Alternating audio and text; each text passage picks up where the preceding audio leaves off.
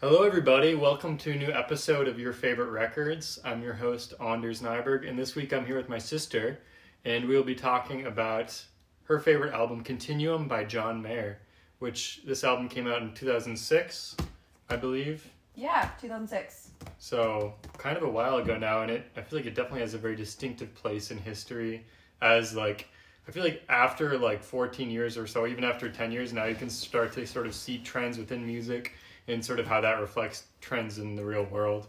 And that's definitely represented in this album. Oh, 100%. Hi, all. I'm Britta, Anders' sister, as he mentioned. Yeah, he gave me a second to kind of think about what album I wanted to pick. And this one, as he mentioned, yeah, definitely takes a place in history. I just feel really connected to it. Um, yeah. yeah, just like regardless of any kind of like, I don't know, I just, there's something really unique about this album that is so quintessential to John Mayer that I just really like. And also, like, every song is good on the album. So I think that that's kind of cool. So, this, would you say this is one of your favorite albums then? Yeah, it's definitely one of my favorites. I mean, um, it's one of those that, like, you always think back to. Yeah. Um, you always think back to it. It might not be necessarily like top of mind, but say I'm creating any playlist, like there's usually a couple John Mayer Continuum album songs on it. Mm-hmm. Um, because I don't think that these songs really get old. I mean, maybe waiting No. on the world to change because it's a little derived and stupid now Yeah. because the world has not changed. Yeah, no, um, exactly. from 2006, it's still a piece of shit. So yeah. I don't really give a shit about that song. But in general, I really like this album and I find it, yeah, just kind of, um, I don't know. It just kind of, it still feels, I don't know. It still feels important to me today, which Yeah. is cool that it doesn't feel like it had its place in history. you Yeah, know? definitely. And I think that one of the reasons why it does feel so timeless is because it's it really embraces sort of that bluesy sound to it, Totally. which is is definitely a very traditional and like timeless sound, and he does it so well, which is awesome. Yeah, and I was actually reading a Rolling Stone article about Continuum, um, and they were saying that this was definitely his start of his bluesy music. hmm So, I mean, from here on, we start seeing way more bluesy stuff. We see like John Mayer Trio. We start seeing more like kind of like Bruce Springsteen vibes. So, like a little bit of rock and roll, but Yeah, there's always a blues undertone in anything post continuum in his music and it yeah definitely we started hearing that in continuum prior um, it was definitely more pop rock early his early 20s when he was like still living in his like parents house in his like first bedroom and like it was just definitely a, a different time in his life and i just feel like this is his record when he's like growing up a little bit i'm trying to remember what it says i think he was yeah, he was 28 when this Okay. when this album released. So my age. yeah. um, maybe that's why I'm relating to it so much. I don't know. for for some reason, I always thought this was like one of his first albums, but it's really not. it's his third, and it's like where he's kind of, I think, getting a handle on it. Yeah. And maybe now he's just like top of the industry. But I think in this album, we finally start to hear like, um, I don't know, just like a more mature artist who Yeah. kind of knows the craft and is a little bit less timid. For sure. It seems a little bit more like this is who I am, which I think, I think um, sometimes you hear that in people's debut albums, but I think in his debut album, it seemed a little bit more green. Yeah. Yeah, let's talk about that a little bit. I kind of when when I like to when I do these podcasts, I kind of like to first maybe go back to sort of the you know the, the intro albums, Yeah. and then uh, eventually make it to this one to see kind of the trajectory, I guess. Totally. So his first album came out. Um, is Room for Square? No, I guess Inside Wants Out is his first one. It might be kind of an EP actually. So I think Room for Squares is his. That's the one that people really yeah, remember him for. The other one was more of an EP. But Room for Squares, that's the one where like it was around that like Maroon 5 era where like we just started getting all of these like tremendous like uh like male vocals that weren't like afraid to talk about heartbreak almost in Yeah. like this kind of nuanced way. Like right out of the 90s, it was like very early 2000s and Room for Squares, like he was like 1920 ish, and he was um, also like kind of in this like revolutionary place where like a lot of college kids just thought he was super cool and he was on MTV all the time. like he had a couple shows on MTV where he would like dress up in a bear costume and um, interview people at his own concert. What? Like who were like tailgating before the show in like in like the um uh, parking lot they'd be like outside and he would it would just look like some idiot who's just interviewing people and like obviously like the camera crew none of it said mtv so no one really knew and it was really john mayer in a bear costume interviewing people about him. And like no one knew and then people feel like freaking so idiots. They're like blowing him off and like not giving him the time. Of day like Yeah. who is this dude? And it was john mayer. And he just like kind of got this rep as this like kind of cool guy. Like but he was like kind of that like douchey frat cool guy. Like oh like i'm gonna sing about how girls break my heart but like Yeah. i'm not i might not be that very a very good good person whatever. Um and i don't really know if he's that necessarily has left his vernacular in terms of who he is but yeah.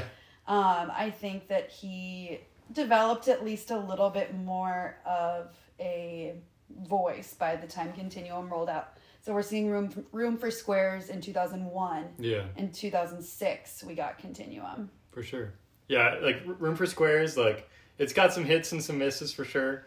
Uh, I know that like Your Body is a Wonderland is one of the most annoying songs ever. Oh my god, I- it's so good. You It's- like that No, but it's like no, it's like so good, so bad. But like it's, it is what it is. Like Why Georgia was like the number one. Like everyone loved like Why Georgia, Why Yeah. you know. Um, Neon. and then No Such Thing is huge. Um, Neon, you know Neon. Oh, I love Neon. Neon's so good. Everyone loves Neon.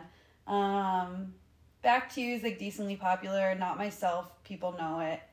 Um, Do you remember when this album came out? like do i remember i mean it's 2001 so like when people think of 2001 they just think about 9-11 like at least i do that's what i think about Yeah. so how old was i at 9-11 i was in third grade so i like remember I, i, bet mom put it on.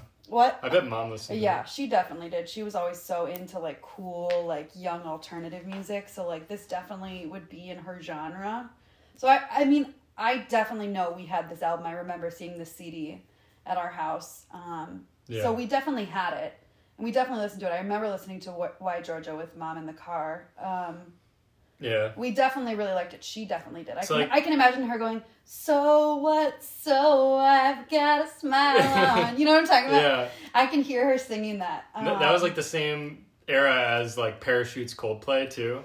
yes, parachutes, Coldplay, um, Songs about Jane. songs about Jane. What else was that era?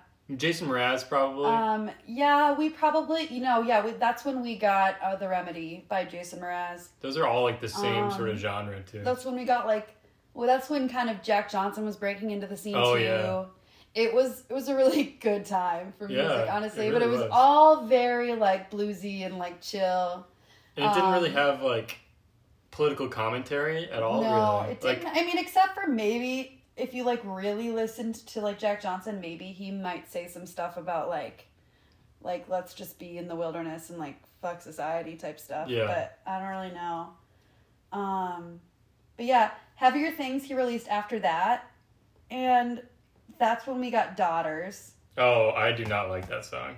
Uh, yeah, I mean, it had its place in history. Yeah. But one, like as I mentioned with Continuum, I feel like Continuum is transcendent. I don't think Daughters is transcendent. Yeah. It's like tacky. It really is. Like it's like father daughters dance at a bar mitzvah. yeah. Um, Continuum. Yeah. Should we? Should we just go A- in? As if uh, that's a live album, I guess. Yeah. So so, heavier things was the album that came up before this. yeah, and like he tried, but then I think he maybe got back in the studio. I was learning about a little bit about like his process here, Mhm. and he spent recording Continuum. He was he was recording it in 2005 and 2006, um, and then let's see, Continuum was released September 2006. Yeah. but he recorded the album from November 2005 right up until its release, so probably right before that.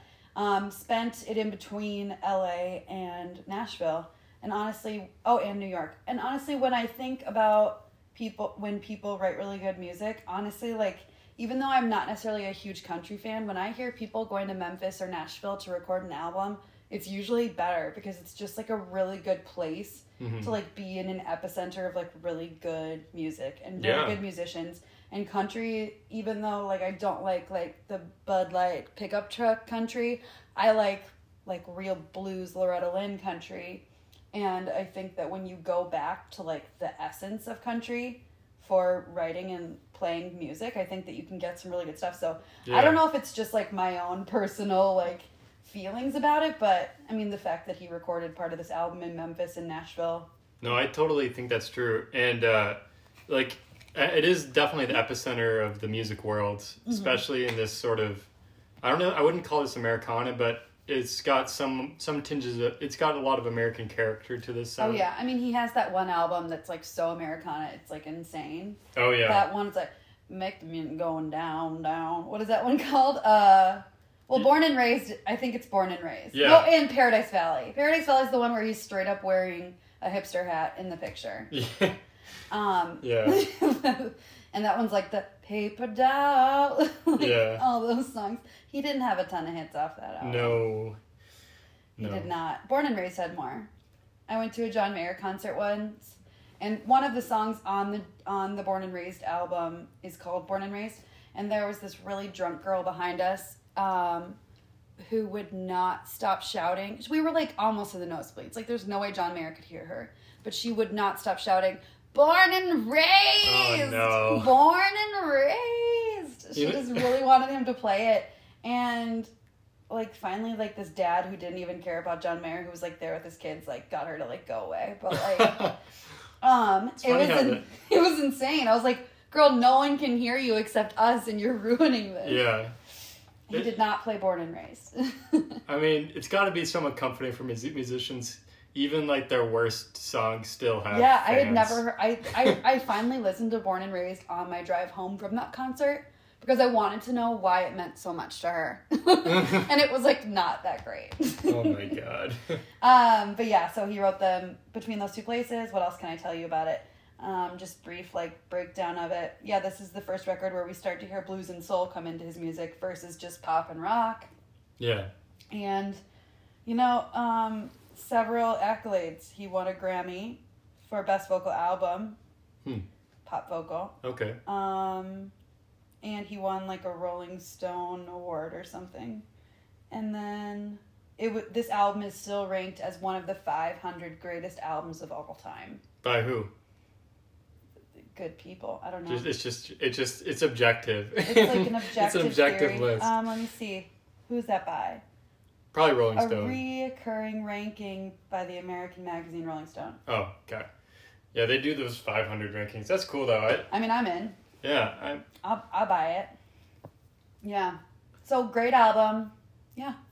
Um, so when before we go like more in depth song by song, uh, like maybe we could talk about like I mean you and we're we like probably heard this song a lot growing up. Like, do you remember like like the circumstances of hearing this song The we were, song or the music? or this album The when we were when we were growing up? yeah. Because it came out when I was like nine or ten, you know. Mhm. So Yeah, so I was in middle school.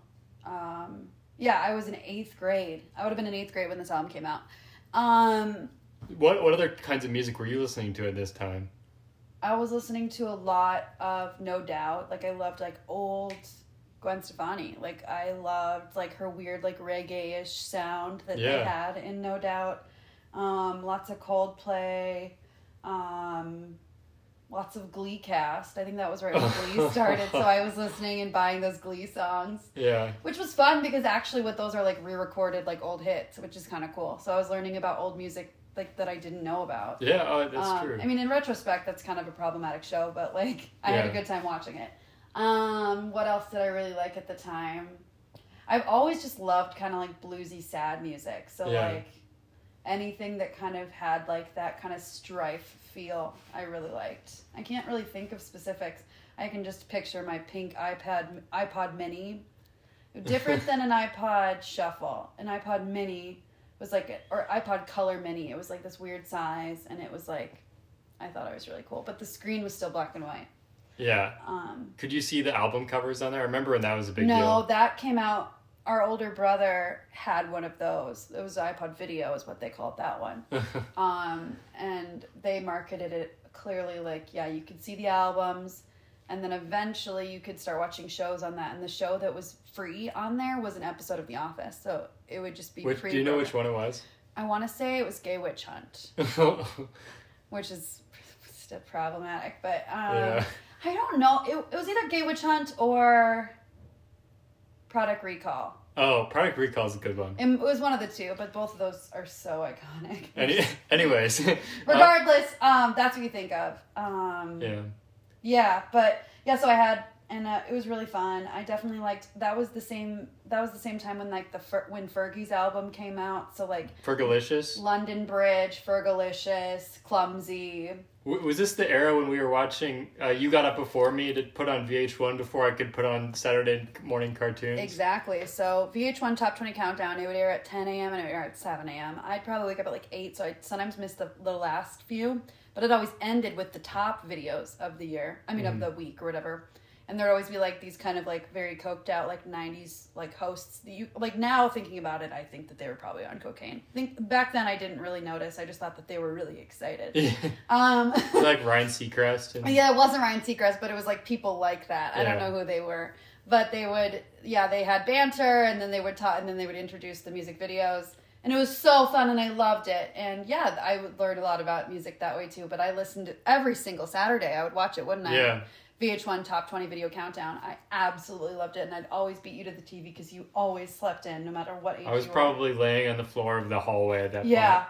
Uh, you guys just a note when Anders was little. Um, he'd like we'd like tell him to like get out of bed, and eventually he'd get out of bed, but he like would never make it very far because he was just like such a, like not an early bird but like he would br- not. bring his comforter to like the hallway and then like keep sleeping on the hardwoods, hardwood floor. I don't know why I did I that. don't know, but then we'd have to like step over you or like, and then like it would just like, but it was like a thing. But like I swear I'd have like sleepovers, and then people would be like, "Is that your little brother on the ground?" I was like, "Oh, I didn't even realize that that was weird Yeah. because I was so used to it." But I'm like, "Yeah, there he is."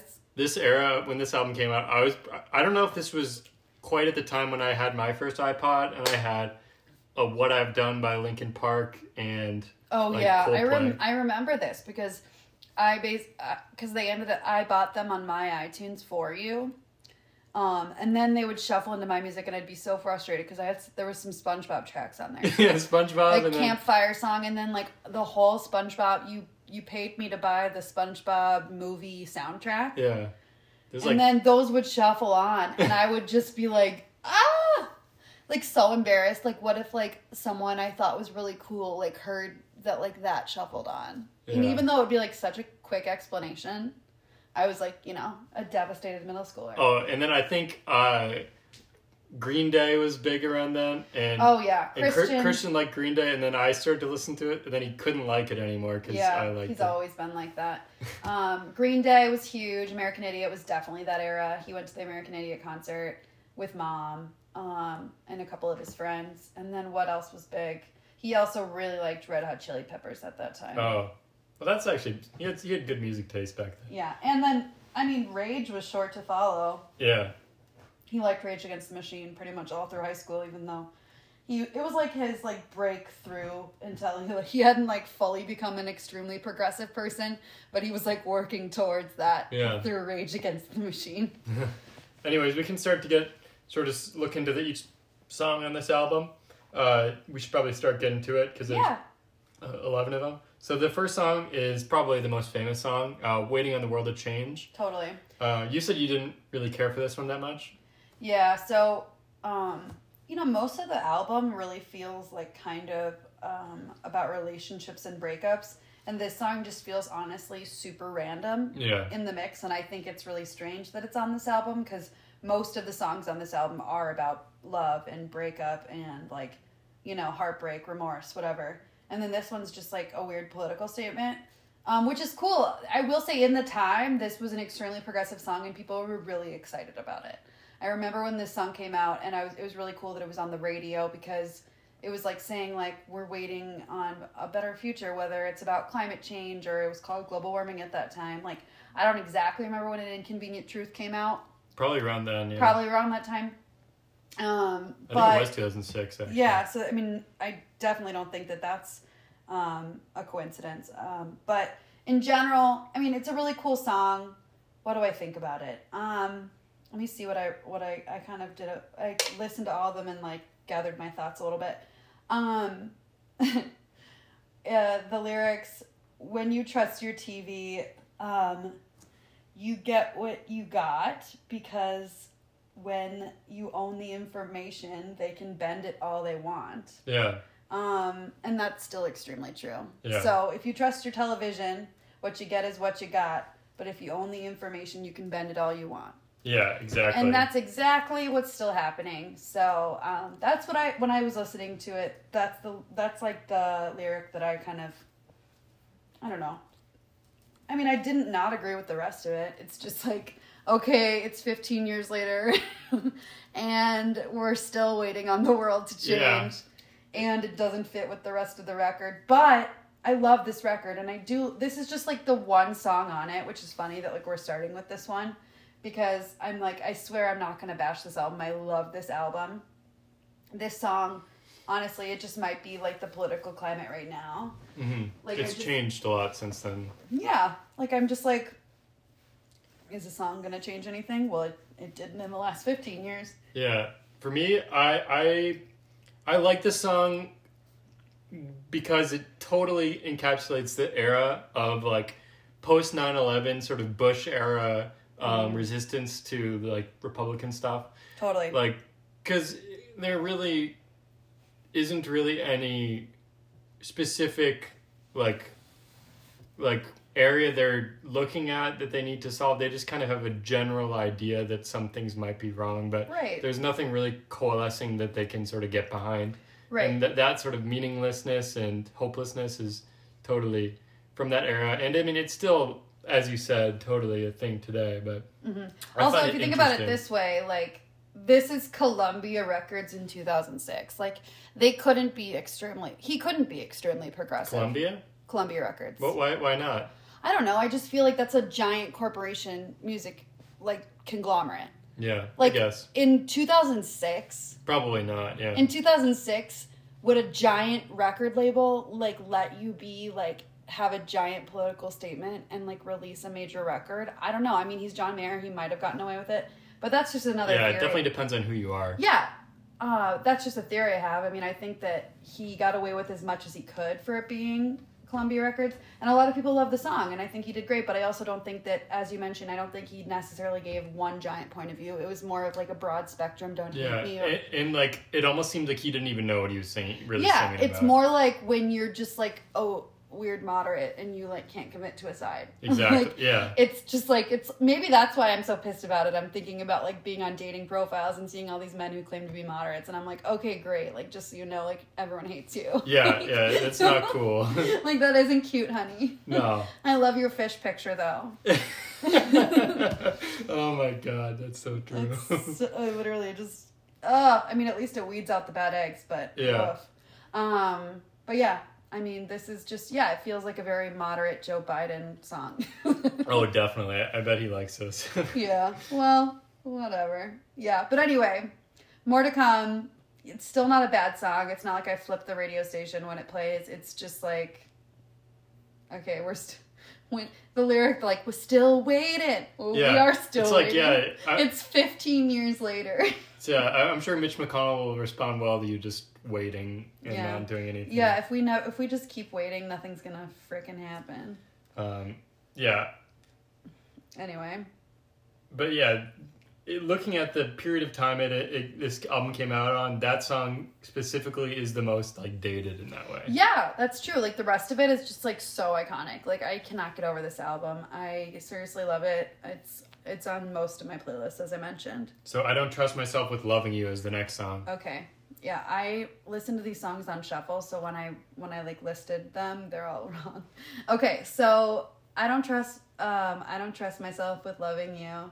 Um hold on to whatever you find, baby. hmm is a lyric that I really liked about it. Um, it's like it's kind of saying like it's kind of like that non-committal guy almost. hmm It's that non-commit. It's like when you're in a when you're liking someone and you're starting to date them, but they're like, I don't know if I like you enough, so I'm not gonna like tell you I like you enough. Like let's just keep dating. Like let's see if we like. We're, I don't want to like start a relationship with you, like I don't really know if we're there yet. Let's just keep dating and see where it goes. Like hold on to whatever you find, baby. Like I'm not going to like fully commit to you, but um because I don't trust myself with loving you. It's like saying like it's it's like he's playing the victim like it's my it's me, it's not you. That's what Yeah. I'm getting out of it. Yeah. The lyrics are literally I don't trust myself with loving you. Like it just sounds like a douche canoe who's like not ready to commit to you, but really he just doesn't like you enough. Yeah.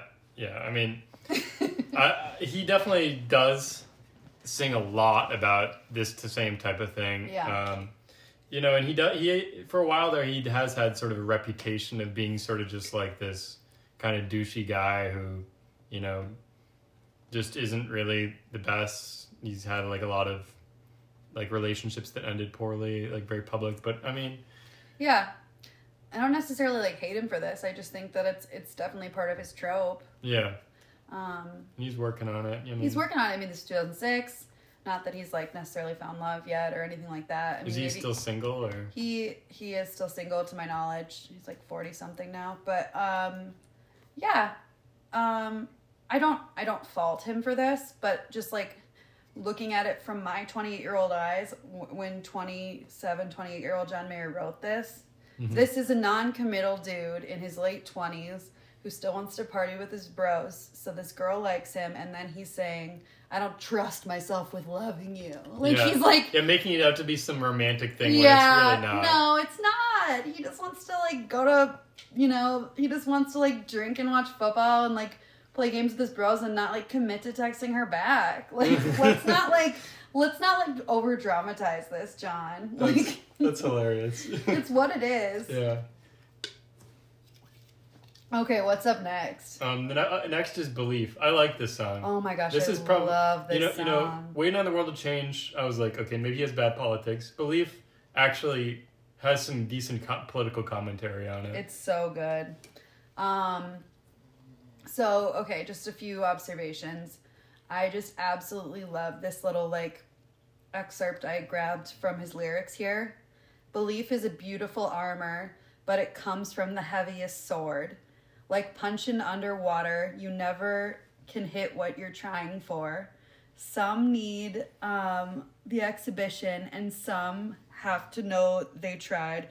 It's the chemical weapon and the war that's raging on inside. hmm It's just like, it's just so good. It's just like, belief is beautiful armor. It's just kind of like, everyone has their opinions, and it all might be like a little bit naive almost. I don't know. Yeah. For me, I took this. I might just be this. I might just like be inclined to see political messages and everything. Yeah. But I took like an anti-imperialist, like anti-Iraq war message from this. Oh, Like, like us as Amer- like the American military, sort of trying to ins- oh, like insert its ideology into these nations that it's you know invading, and uh, he's saying that like you know you can't you can't force belief on people No, exactly. And uh, I, it's cool to see an anti-imperialist message, especially in this sort of time. If that's what he's getting at, I don't know if it is, but that's what I got from it. Well, okay. I mean, the one of his lyrics that kind of ends many of the bridges is "No one's going quietly." Like, what does that mean? Like, no one's going quietly. Like, Yeah, like that means something. Like, we're it's kind of it's kind of like almost pickety. Like, we're Yeah. it seems like a little bit like we're gonna stand up and we're gonna fight against this. yeah. I mean, I don't think that you're picking up um, themes of war in this when there's lyrics Oh yeah, we're never like, gonna stop this war and stop the war. we're never gonna win the fight. We're never gonna stop the war. We're never gonna get this if belief is what we're fighting for. Yeah, that's true. Yeah, it's Um, very. Most it's actually way clearer than I thought. yeah. Um, I mean, they say the chemical weapon for the war that's raging on inside. It's basically like almost maybe referring to like, um, like a like the male ego needing to like bomb people for the chemical weapon for the war that's raging on inside. Like Yeah. you're you're having like some kind of conscious of cri- your crisis of conscience or whatever in your belief system. So you're gonna bomb people. It's kind Yeah. of what I think he's saying in that lyric. And then the outro, uh, what puts a hundred thousand children in the sand, belief can, belief can. What puts the folded flag inside his mother's hand, belief can. Yeah. exact. It goes it's right back it's to it. literally and it's such a beautifully written song it's like um he's basically saying like yeah like start living and start trying and start going like belief like belief is like okay so if we all just say i believe in this without actually doing because he's just saying like belief. Belief Yeah. what is belief? He's basically like saying like okay so belief is a beautiful armor. Okay that means like i believe in this. Mm-hmm. so if i say i believe in it it's like an armor. Like how can you tell someone that they don't believe in something? Oh no i believe that we're doing the right thing. Yeah. he's like okay. Yeah, it's interesting that this is the same guy who wrote "Waiting on the World to Change" because it seems like it's almost the complete opposite message. I mean, maybe this was a song that he actually wrote, and then he partnered with someone because they were like, "Dude, this one's too political. Like, you need to do one that's a little bit more like floofy for the radio." Yeah, Who knows? Because this song feels a little bit more like you can just listen to it and not even know what you're singing and listening to, or you can really listen to it and actually hear it. hmm Um, I mean, some of it, I think that it would take a hard time for you to not hear it, but with waiting on the world to change, like it's more blatant, but it's also more, you know, watered down. CNN package. Yeah, Yeah. completely.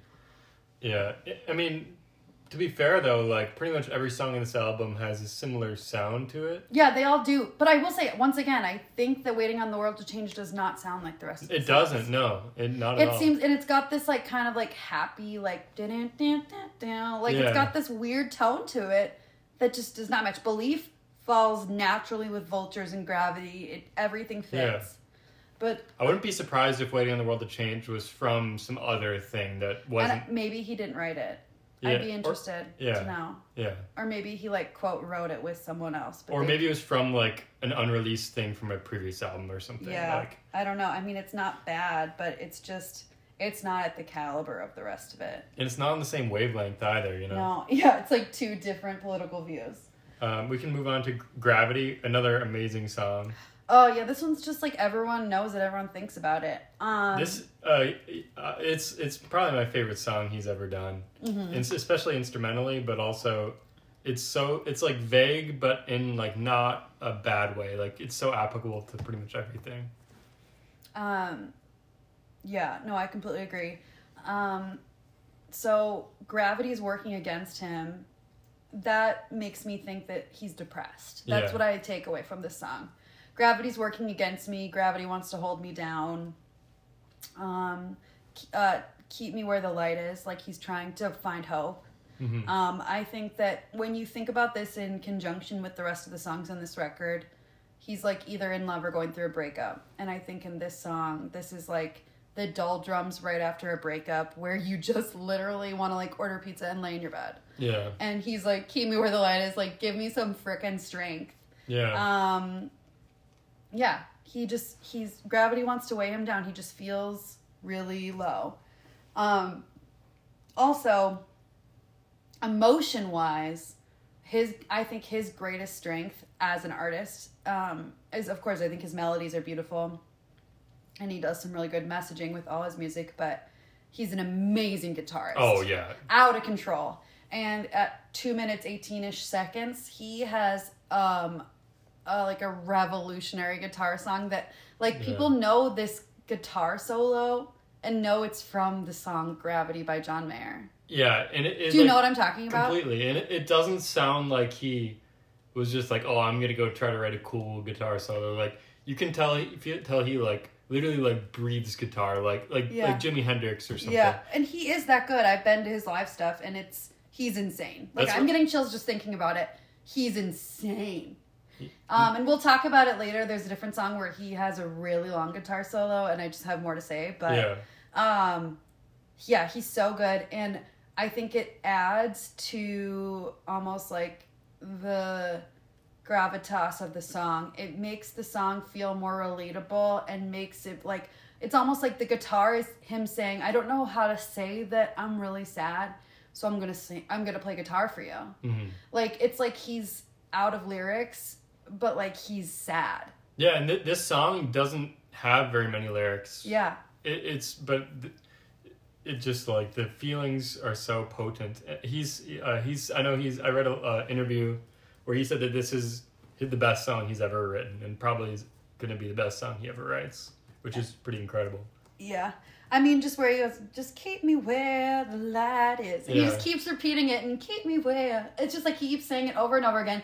It's like desperate for joy, Mhm. desperate for the uh, like a just uh just some relief from his pain, and Yeah. you feel it. It's a. Re- I think it's because you know, no matter what you're listening to, you know, you've everyone's watched some of those shows where um, people audition or sing music, and like the the host and the judges always say like, well, no, sing from the heart. Hmm That's what like that's what the audience relates to. hmm And when someone does sing from the heart, like you can't look away. hmm And that's what you feel when you hear Gravity. Like it's totally from his heart. Yeah.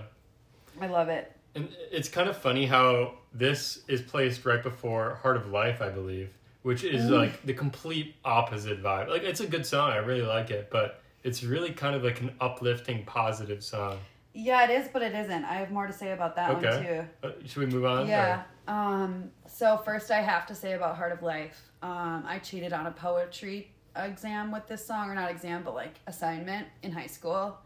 What do you Um, mean? We had to write a po- a poem, and I just put I like maybe switched a few of the words, but I literally took an excerpt from Heart of Life. what did you? What part did you? And I know that that's like a thing on TikTok now. I've heard about like people who just like say like they just like write down like Billie Eilish lyrics and like put it Oh in. my god! But like I this is like I'm like the OG. Like That's amazing. But a couple people started laughing and then they got in trouble. Like don't laugh at her poetry because they made me read it because she thought it was so good. Yeah, they, knew what you And did. then they knew what I did and they were giggling and then they got in trouble for laughing at my art. But then no one sold me out. It was awesome. Um, And I just like I don't remember what part of it. I think it was like pain throws your heart to the ground, like love puts the whole thing around. I changed a few of the words, but I mean it was straight up. It was straight up from this song. So like this I'm song, proud of you for that. like holla. I mean like yeah, friggin' high school. Uh, but yeah, so I I loved this song in high school. Um, I I know that the, yeah, so it came out. This album came out right before I went to high school, um, and I just loved it. I loved this song. Um, now I like it. This song and Stop This Train were like my high school jams. Now they're like my least favorite songs On on, the album. album. because I just I oversaturated them and they like mean nothing to me now. You know what I mean? When you Yeah. just like run them dry. Like I'll listen to the song, I won't turn it off, but it's it's just not as much to me. Those are both really personal songs for him, I think. Yeah, they are. They're really good. Um, but with Heart of Life, okay, so this is what. So I think that this is a song where he's still in the relationship, but he's almost, I wrote, mansplaining to his partner. He's sitting her down and telling her, pain throws your heart to the ground, love turns the whole thing around. Um, but at the end of the day, Heart of Life is good. Because the song starts out, he's like, Why are you sitting there lying in that position? Like, he's like, Turn around and listen to me. He oh, says, like, didn't- he? Does he say that? yeah, okay, to read the beginning of the lyrics. What does it say? I hate to see you cry lying there. And, oh yeah, there. I hate to see you cry lying there in that position. There's things you need to hear. So turn off your tears and oh yeah, that's bad. It's mansplaining. yeah, I didn't realize it's that. really mansplaining. And so I was like, meh. I think that's probably why I hate it because I'm just like such a, I'm such like a, I don't know, such a feminist, and I just like hate when men tell me what to do unless they have a good reason for it. I guess I didn't even hear that part because I, I just Because you're a white male, dude. You're at the top of the freaking food chain. Why would Yeah, you? you're right. Um, You're right. But yeah, so I heard and I was like, he literally tells her to turn off her fears and listen. And then he says, pain throws your heart to the ground, love turns the whole thing around. No, it won't all be the way it should, but I know the heart of life is good. I don't know what he's telling her. I don't know if she's just sad and he's like, you know what? It's okay because it's going to be better. Like the, the heart of life is good. yeah. It's um I think sometimes a lot of times people only hear the hooks of the song and people there is some good parts of it, like oh the heart of life is good like that's I, like all I heard from I it. think yeah. that mom would have loved mom would walk away from the song and go oh my gosh what a good message Yeah. this one has Yeah.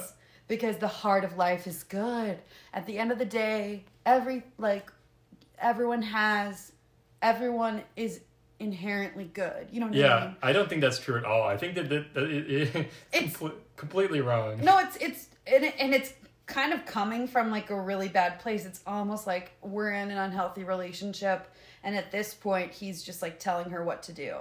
And it's like, or oh hey, he's I- like he's like trying to rationalize it, but he's never making it his fault. He's saying the world is inherently good, yeah, so just try better or something. yeah, exactly. So yeah, I used to like the song, and then I listened to it again, and I was like, "Bitch, turn off your ears and listen." Like, Yeah. like, like, no, like, I'm just not here for it. Yeah, I don't know. I mean, I do know. Yeah. Now that I'm saying that again, isn't that funny that like you didn't hear that? Yeah, it is. It, you're right. It is kind of weird. I, I guess I didn't really do a deep listen into this album, but you know, of course, that's not something that I would pick up on. But also, you're a feminist, and you you're always really good about I don't know, not like taking the blame for your gender, which is cool, but you don't have to. I mean, I, I see it. It's is very prevalent. But, Mm-hmm. Oh, it's everywhere, man. Yeah. Mm. And John Mayer, I mean, hi- hi- the reason why like I don't usually delve into his albums past this point is because I know a lot of the songs are even more so like this. Like, well, honestly, like I will say, "Search for Everything." It, I had it on my list too as a song, as an album we can talk about. I want you to listen to it. It's so good. okay, It's really good and it's more modern. Um, it's the album that has still feel still feel like your man on it. Every other song on it is phenomenal. okay, I'll check it out. Um, I just I was I was thinking more battle studies, oh yeah, like no, that one's not good. Born Like- and Raised isn't great. Like there's no, there's a couple of really bad albums. He hasn't. Um, Hannah and I talk about it. So Hannah Cruzen, who went to the concert with me, yeah, um we both kind of agree that like i mean she she likes the born and raised album and i don't mind it i didn't ever get into it as much as she did but like it kind of does go continuum and then to this new search for everything. Like it took him a long time to get as good of an album out. Okay, and claire loves it too. It's so good to us. Like i don't know. Like emoji of a wave is phenomenal. And then there's this other song on it um you're gonna find something in me or something like that. It almost has like um vi- like almost toy story vibes of that you're like gonna live forever in me. yeah oh it's so good it has those vibes of like you know when the boy goes off to college in toy story Yeah, that's what it reminds me of i don't know why Hmm. it's like weird nostalgia but it's like really pretty you can cut that I, please, I might. please please edit this You want me to cut that? you can edit you can edit whatever you want man Okay. it's long. I'll think about it. Um, we're we're gonna move on uh, to the next song, which is I gotta look this up. The next song is "Vultures." Oh, I love this song. Um, Th- this song I love because of the guitar, um, and that's usually the first thing I gravitate towards in John Mayer. Is just, I mean, as you said, Mm-hmm. it's like he's one of the best. yeah, I mean, this song is so good, and I feel like there's no way that he didn't write the guitar first. Yeah, You can tell, I mean, even the way he sings it, the down to the wire, I want it. You know what I Oh, mean? yeah. Like he's ba- the way he's singing is based off of his guitar strums. it is. Yeah. um you can tell that that's what it's from so it's really cool also like sorry for the listeners for the fact that i'm a horrible singer and i have no pitch believe me i auditioned for choir it just like didn't work out um but anyway i wanted water but i walked through the fire like he's saying like the world keeps testing me like he keeps like fighting through the wrath of the paparazzi. Like I think that the vultures are definitely paparazzi because he says the vultures right outside my door. Yeah. Um like they're always listening and they're always like trying to twist his words. Like this song is is- straight up yeah. about Yeah. About paparazzi. So the vultures I think are like either paparazzi or like community scrutiny. I I thought I took it as like his mental health. Like the vulture is like a symbol for like depression or something. Oh, that's true. You know, I mean, I'm just such like an e news girl that, of course, I took it that way. Like, I'm such a Bravo TV stan. Like, I don't do Real Housewives, but like, But yeah, I mean, if you're choosing a bird, you know, the vulture would make sense for paparazzi. yeah, I don't know. I think that, I mean, it's hard to know, but exactly what he's thinking about in this song. But the fact that he says that the world keeps testing him, yeah, that could be another sign about depression. That could definitely be also about the paparazzi. I don't know. But um, regardless, I think that uh, the most impressive part about this song to me is definitely this the like the tone and the and the guitar. I totally agree. But regardless, I think it's a nice note to say like, hey, like I'm like I'm human and people people are doing like are saying what they perceive about me. So uh, this is interesting. What I'm looking up right now. Yeah. So this song, in addition to Gravity, are the two songs that have co-writers on them, and they're also written by they're written by they're co-written by his two bandmates from the John Mayer Trio. I don't know much about that, but Oh, they're so good. The John Mayer Trio is amazing. it's I, I've heard that it's like sort of like top of the line, like really Oh, good Anders, musicians that he you. works with. I know that people give John Mayer a bad rap, but listen to the John Mayer Trio. Okay. Out of control.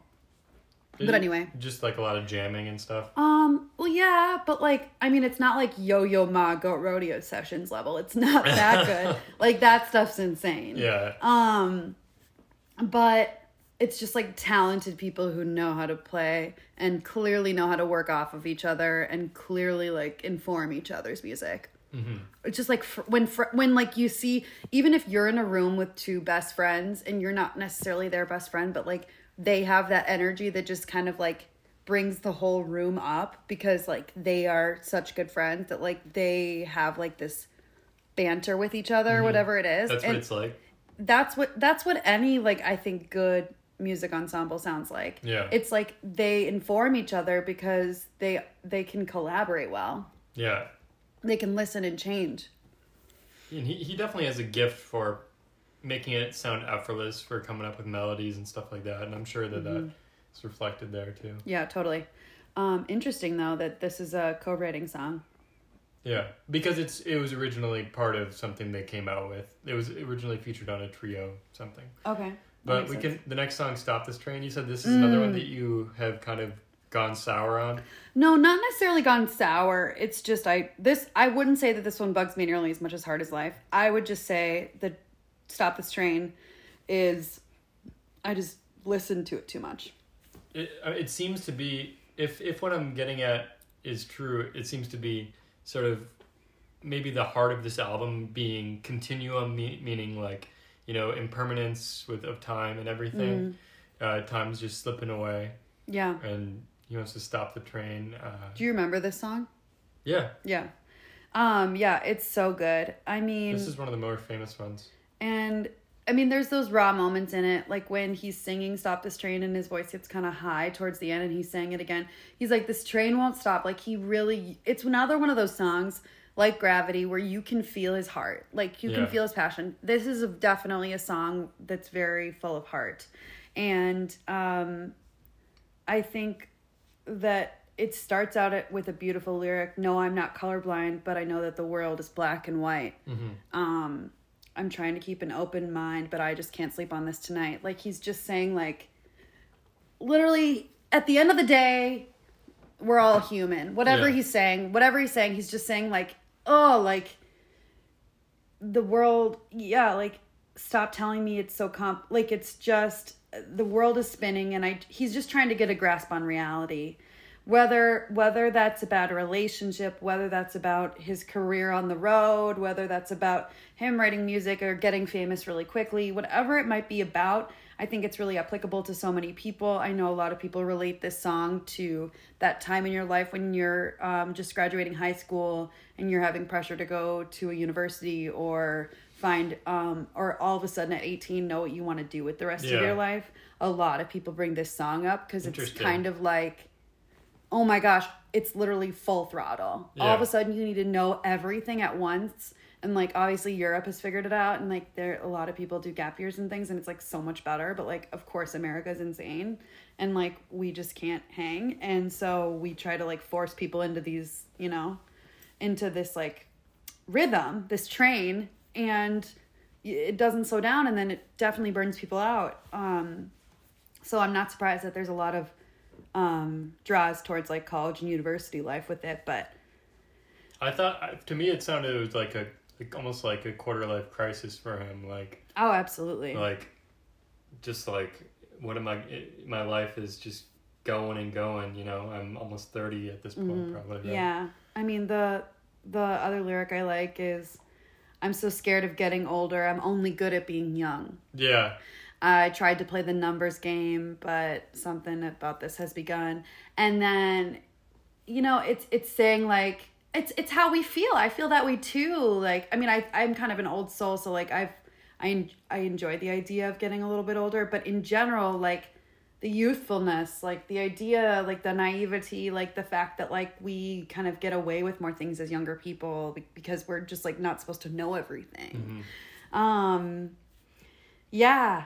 But yeah, and then he goes on to say like I had a talk with my old man and he's saying talking about like talking to his parents. And there's even a lyric in there about the fact that his parents are going to die one day. Yeah. and what that's going to be like and how that's going to just like how shitty that's going to be. Like you know in a decade my parents will be gone or something like that. And that's it's the harsh reality. So regardless of what it is i envision this like i've been on a few few eurail trains like through europe and when you're when you're looking through the window of a fast moving train and all you see is kind of just green blurs from like all the trees you're going past Yeah. and it's just kind of like the mo- the like the world is moving in front of you very very quickly. Mm-hmm. And i think that that's kind of how he was feeling. So i, I mean i think he's he's an he's a very talented man. I mean i think he speaks very well about his life Yeah, definitely. Even he even speaks about like his naivety, like Yeah. in a in, in a way that is almost mature but also not, which is kind of interesting. yeah he plays he plays that really really well he plays like this i have a really good sense of who i am hmm and he knows he has a good like conviction but he also plays like i don't know it all. Like he he plays some really good cards. Hmm um he knows yeah. He he he strikes a really good balance which is maybe why he's had such mass appeal honestly. Yeah, where a lot of people can relate to him. Yeah, definitely. Uh, the next song, "Slow Dancing in a Burning Room." out of control. This this is a relationship song, I think too, right? Yeah. Um but it's also like the relationship is ending. Yeah, and he knows it. Like there's literally a lyric in it that's like go cry about it, why don't you? Um so we're going down and we're doomed, but we're slow dancing in a burning room. So it's funny when people put this song. I think that like a lot of people will put this song on like wedding playlist. I think that's so funny because I think that they just think of it as like dancing with a partner that they love. It's it's not. But literally, this song is. I mean, but also like this is like the hilarity of weddings for me. Like, great, I get to like look hot and be like the weird single friend who's literally just watching all these people get married. And they pick the weirdest freaking wedding songs. Like, are you kidding me? Slow dancing in a burning room yeah. is literally we're going down and we're doomed but we're slow dancing in a burn so it's like it's like we're moving slowly into the death of our relationship we're we're still in it but we know it's ending Yeah. and I've had friends in relationships like this where they both know like it's Yeah. going it's not this is not gonna last bro yeah. like both parties know but there's this moment where they're just like still kind of going through the motions of a relationship. And that's what this song is about but on the surface it's very romantic sounding. Hmm and he sounds sexy while he sings it and there's a great guitar solo and it's about dancing. So of course it's on wedding playlists. Yeah. but i mean can i just say once again like mansplaining go cry about it why don't you? Yeah. Go cry about it, why don't you? yeah. It's like, If- hmm, I wonder why your relationship's ending. Yeah, I don't know. Maybe because you're a dick. like, no, you're not perfect, dude. Clearly. Like, I'd love to give him a piece of my mind. yeah. That being said, he'll never leave my playlists, and I love him. I just want to give him constructive criticism. Yeah. Anyway. Uh, yeah, I don't have much more to say about this. I imagine myself spinning in circles in a blue dress the lights on fire like um, Girl on Fire from Hunger Games, Yeah. where it all of a sudden just catches fire and she turns into Katniss Everdeen.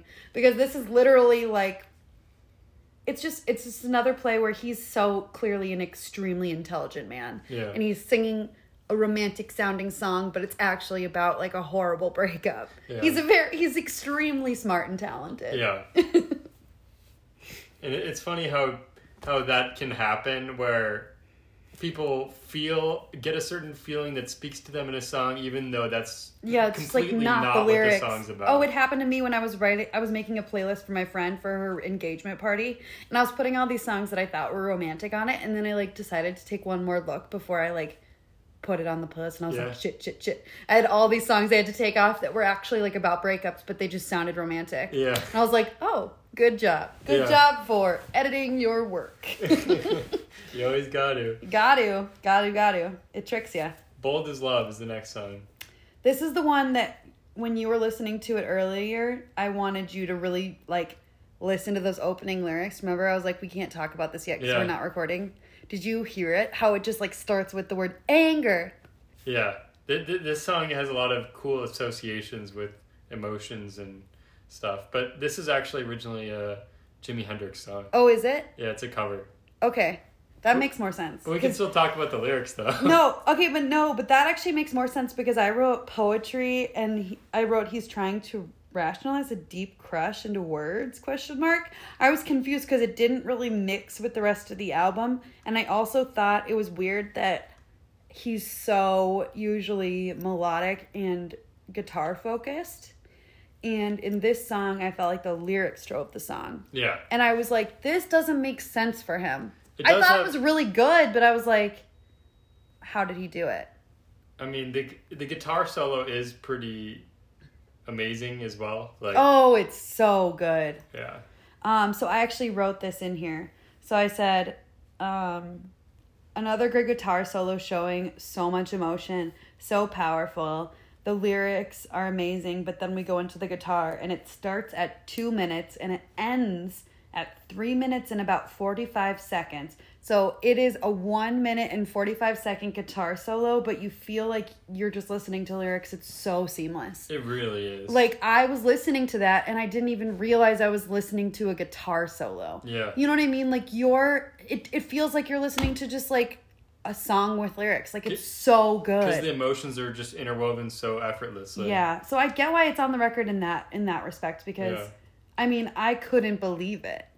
Cuz I've listened to this song so many times and I had no idea that a minute and 45 seconds of the song is just guitar Yeah. right in the middle. that's crazy. like it's that good that you don't even notice it um and i also like even though now i'm knowing this is jimi hendrix i like the lyric ribbons of euphoria i thought that was cool I I like how how emotions are like sort of tied to colors in this song, mm-hmm. like with like the purple. And then the green and everything, and then Yeah. he talks about a rainbow later, and that I, I and or, orange is young, you know, uh, green and envy, um, just stuff like I know it's not Mm-hmm. yeah and it builds too because he says yeah and he says my yellow is not so mellow but, mhm.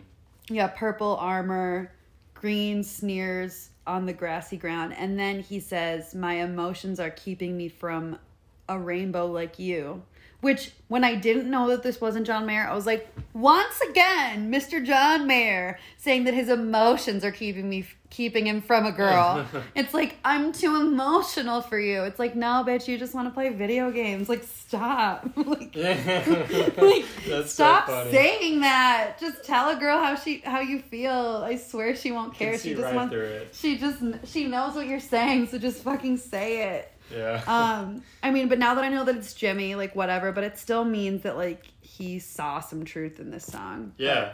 And to me though, like it says two things overall for me.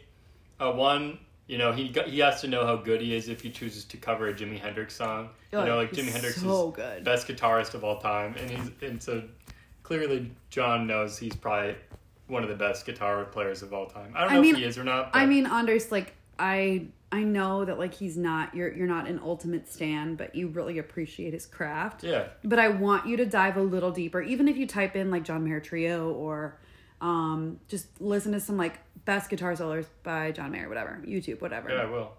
Cause it's kind of nuts.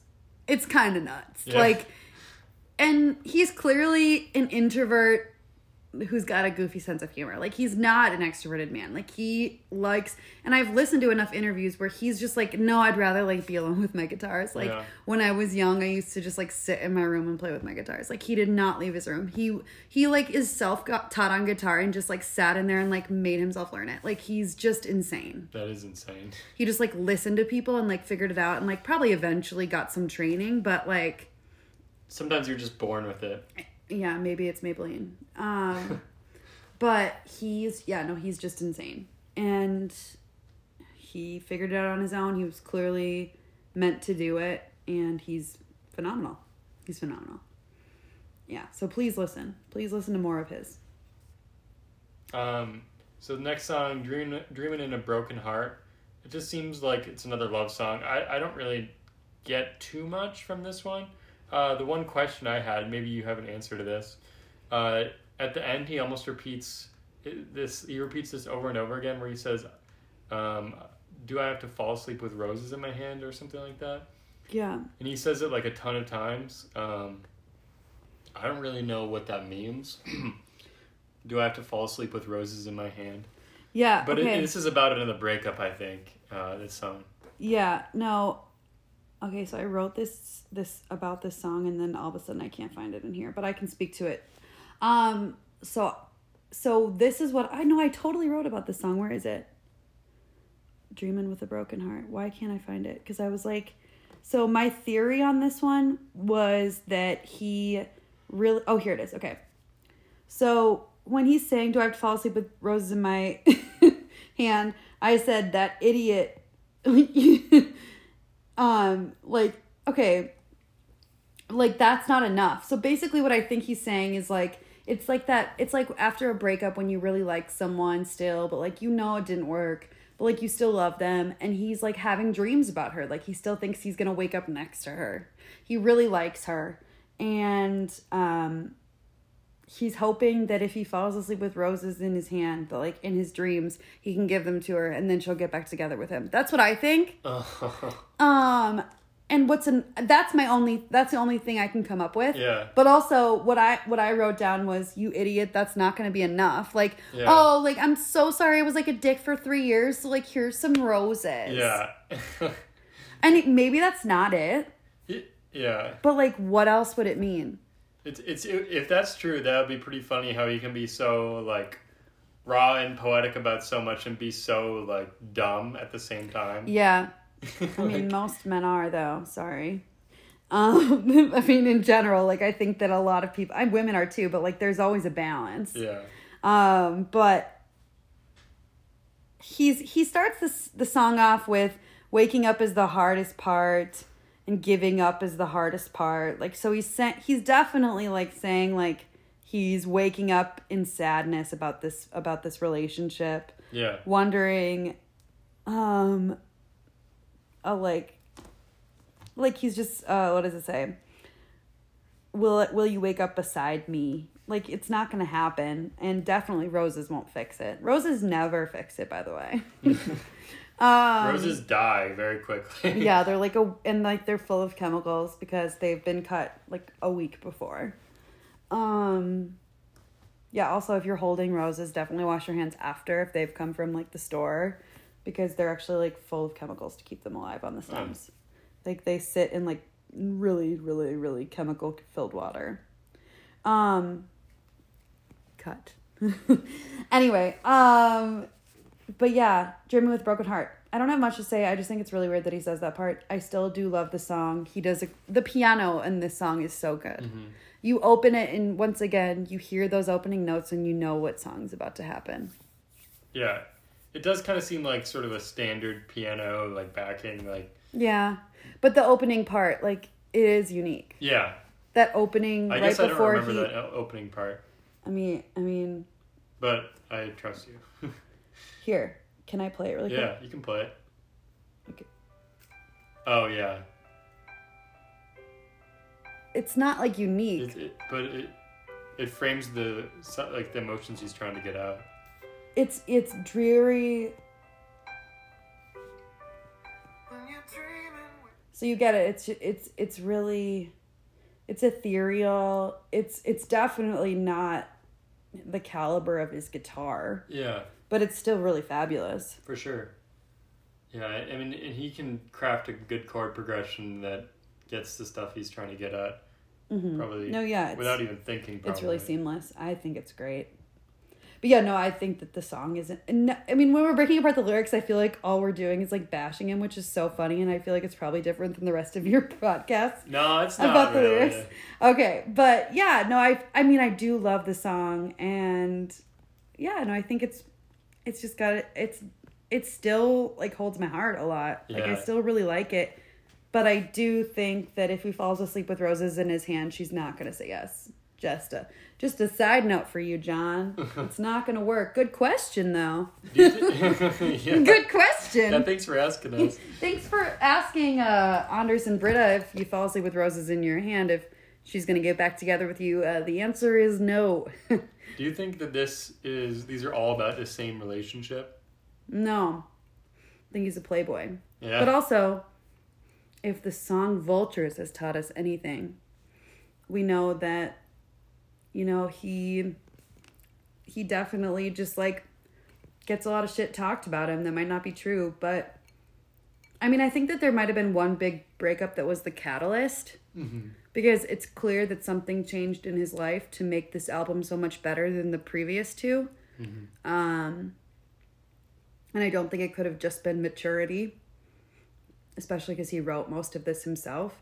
So there had to have been some kind of a catalyst. So it might have been a little bit of a, of a relationship situation, but I think that there was also definitely probably a couple escapades here. Um, but definitely probably one relationship that either like some girl told him off or something, but I don't really know. I'm feeding my dog a pretzel. yeah. What do you think? Do you think that there was one big love or do you think there was a lot? Um, I mean, I think it's at least a few of the songs definitely seem like they're talking about the same thing, because it seems to be a pretty fresh wound that he's Mm-hmm. singing about. I just find it interesting in general that there are so many like good albums that are breakup albums. You know? Yeah, So- I mean, I think it's just like, um, I think it's because it's like societally okay to talk about breakups when it might not be societally okay to talk about depression, anxiety, Yeah, um, that's true. other things like that. Breakups, although they are just they elicit a lot of the same emotions, are a little bit more um maybe not necessarily easy to write about, but socially acceptable to write about. Yeah. So I think they get written about more. Um, but even though I haven't necessarily had one big long relationship in my life, I still relate to these songs in a lot of ways. So I think that it's interesting how relationship songs can still relate to you in so many ways. I don't know how you feel about that, but I don't necessarily think that relationship songs have to just be about people who've had a really bad breakup. Yeah, definitely. I mean, I, I think that no matter what you're singing about, if you lay your emotions bare and you, you pretty much give everything, give give everything you're feeling to the songs, um, it doesn't matter how individually personal the things are. There are going to be a lot of things that are relatable about them because you're just putting your raw emotion into it. You know? Oh, totally. And I I think that that's why you can take certain things out of songs. That's why slow dancing in a burning room is on wedding albums. Yeah. Because to some people that song even though it's about breakups and a relationship crumbling, it can also be the song that a couple went on a first date and heard on the radio. hmm It, Yeah. you can have your own emotional attachments to music that might not relate to the lyrics. Definitely. Or the lyrics can be like a funny thing that you heard one time while you were like drunk at Taco Bell. And so now, like, whenever you hear that song, you think of your friend. And like, so now you have this weird relationship with it or something. And I literally have never had that experience. I just think that that's like a weird thing I just thought of. I, I have never been drunk at Taco Bell, but it sounds like Never. fun. Um, I've ordered Taco Bell. uh, while drunk. Okay. But I've never there. been drunk at Taco Bell. I've I never thi- been in Taco Bell because I think I would have ta- I would have stolen a lot of hot sauce if I was in Taco Bell. yeah. I would have taken so much hot sauce. Yeah. So I think I would know because I would have it in my drawer. Yeah. Then you yeah, you definitely know. And I would have loved it. now I want to be drunk at Taco Bell. Get some Baja Blast. Oh, I can't. That's too much sugar. But I used to love it. But they're bringing back potatoes, you guys. Don't worry. Potatoes. They t- they have potatoes in a lot of their tacos, but they took them away like six months ago because it was too much work during a pandemic to like bring all the potatoes to the different locations. But the CEO released a specific message letting everyone know that they're bringing potatoes back. Oh and enough God. people knew how much I loved because apparently a lot of vegetarians were pissed because like all we want in tacos is like potato. potatoes and beans. And so like basically like Taco Bell community was like sorry vegetarians like we're bringing them back. And like Hannah That's texted amazing. me and was like hey bro like guess what? And Potatoes like three other three people texted me like hey potatoes are coming back bro. But I guess it's not till like late March because they have to like I read the whole the whole um, press release like they're it's gonna take a while to get them back in all of the locations. Wow. What a good guy. I know. He's just trying to help some people out. So like CEO of Taco Bell coming in hot. All right. We got two more songs. We can get through this. I know, sorry. no, that's okay. We're pretty much on on like standard time of what the other uh, podcasts were as well. So, Gucci. um, in repair is the next one.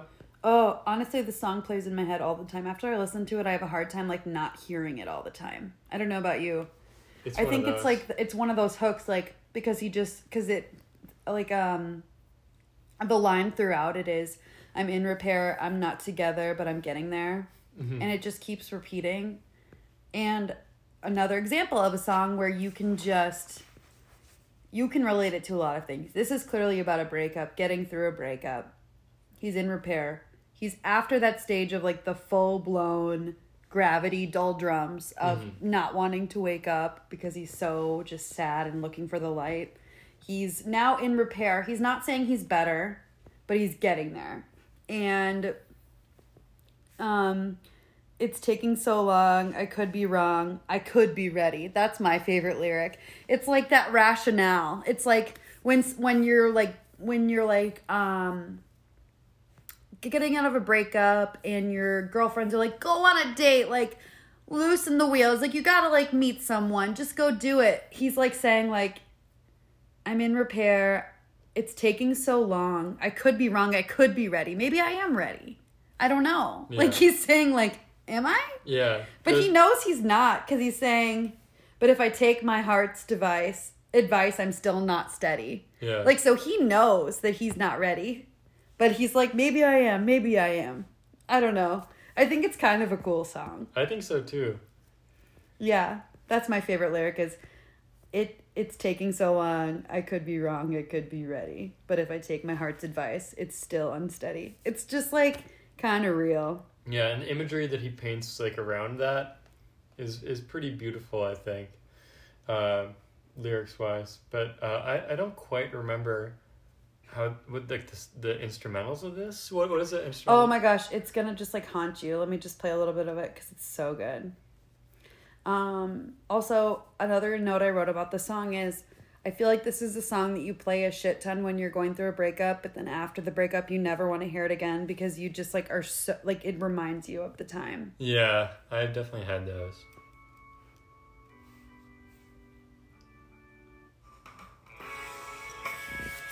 Oh yeah.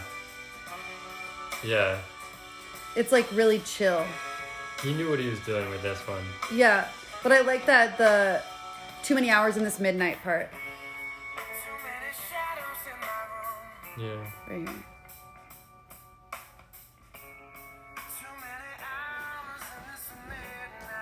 Like it's just kind of Yeah. like it's just good. Yeah. But then yeah, the the hook is Let me see.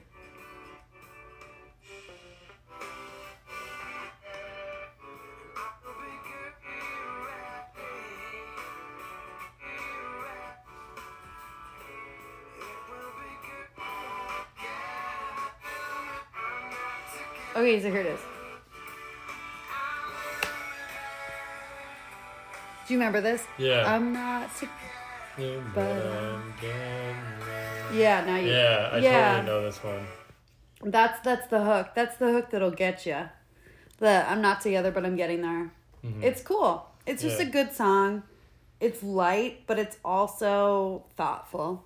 Yeah, and one of the things I respect him about a lot, like he he's an amazing guitarist and he knows it, but that doesn't mean that you're just gonna hear constant guitar solo riffing on every song. No, he's not. He's not cocky about it. He's honestly a little shy about it, in my opinion. which is pretty cool. Like, I mean, Yeah, I mean, he definitely like had a lot of guitars when he had his sets on stage, but like it was just because he had preferences. Like it wasn't to be a douche. yeah, But it was cool, like from my view of the stage when I saw him, you could see like the backstage of like the guy who was in charge of handing John his different guitars, Yeah. and like all the guitars like sitting there, yeah, and there were so many, and they were all looking so cool, Yeah.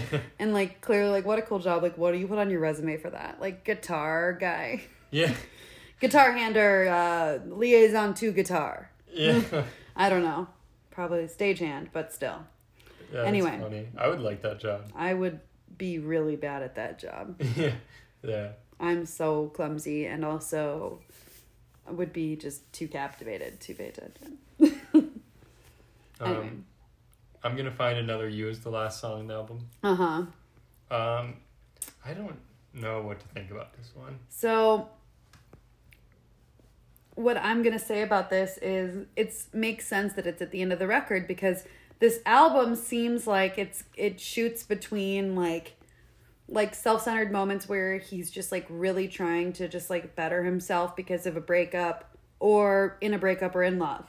So at the end he's kind of coming to terms with it. So it mm-hmm. makes sense that like In Repair came before because In Repair was literally like I'm working through some shit. I'm trying to get out of this breakup.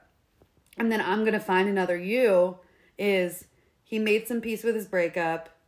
He's saying but when my loneliness is through, I'm to find another you. Yeah, So he's working through it. It's still kind of a glum song, but it's he's he's saying I think my favorite lyric is now I'm to dress myself for two, one for me and one for someone new. It's that feeling when you go out after you've like you want like you want to be impressive, like you want to like you want someone to find you attractive. So you you dress up for me and for someone new. Like Yeah. you're you're trying to show off, you're trying to look good. yeah, exactly. And so he's no longer like in a sweatshirt, like, oh, I'm in a relationship, I'm going to a bar, like, I'm just gonna sit here with my bros. It's like, no. He's trying because he needs to put himself out there again. So it totally is contextually it, it's cool. Yeah, I, I like the line, uh, but you'll have uh, you might you might have your reasons, but you will never have my rhyme. I'm going to sing my way away from blue. Yeah. Uh, I mean, it just kind of shows what he's doing with this album. You know, he's Mm-hmm. he's th- th- this making these songs is probably kind of therapeutic for him. which is why it, uh, once again why it worked so well um Yeah. i think that's completely why it worked so well i think that you know there might have been a few catalysts but yeah there was clearly at least one big love or one big situation that really um worked in his favor to make this record plausible and clearly I don't know, has been so prevalent through so many years. It's literally 15 years since it came out, probably 16 years since it started being written. And besides the Jimi Hendrix song. Um, and it's just so it's so good. Um and yeah, I don't know. I just I find that there's such a resilience um a resilience to this album but also a resilience with his inability to find love in any record, which is also interesting to me. That regardless of any album that you listen to from John Mayer, he still is looking for love, but he's not giving up. And I think that's really cool. Yeah, Um, it's definitely his primary goal in his records is that he's still trying. Um, but I also think that's awesome. And that's like an overarching message that I see and I appreciate, especially in a pandemic. Um, you know, like we're all just trying to like, you know, find happiness and love.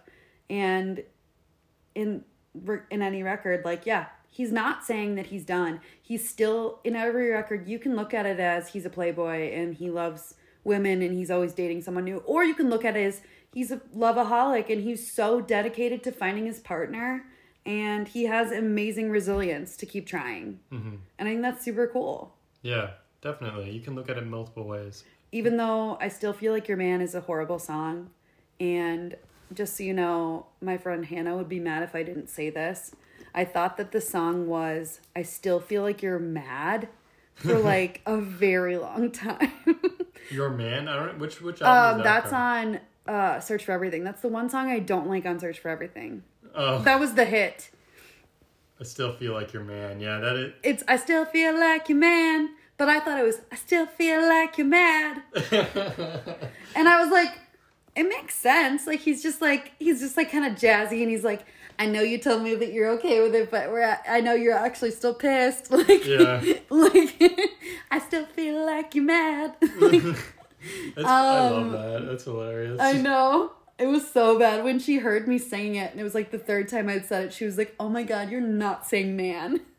You were totally saying mad." And I was like, "Yeah." She's like, "That's not the lyric." That's not the lyric. She's like, "Aren't you listening to it on your phone? Like, can't you like read it?" it's literally it?" the title of the song. Yeah, I don't know. I'm insane. I'm literally insane. Mom Yeah. has always told me to uh, read labels better.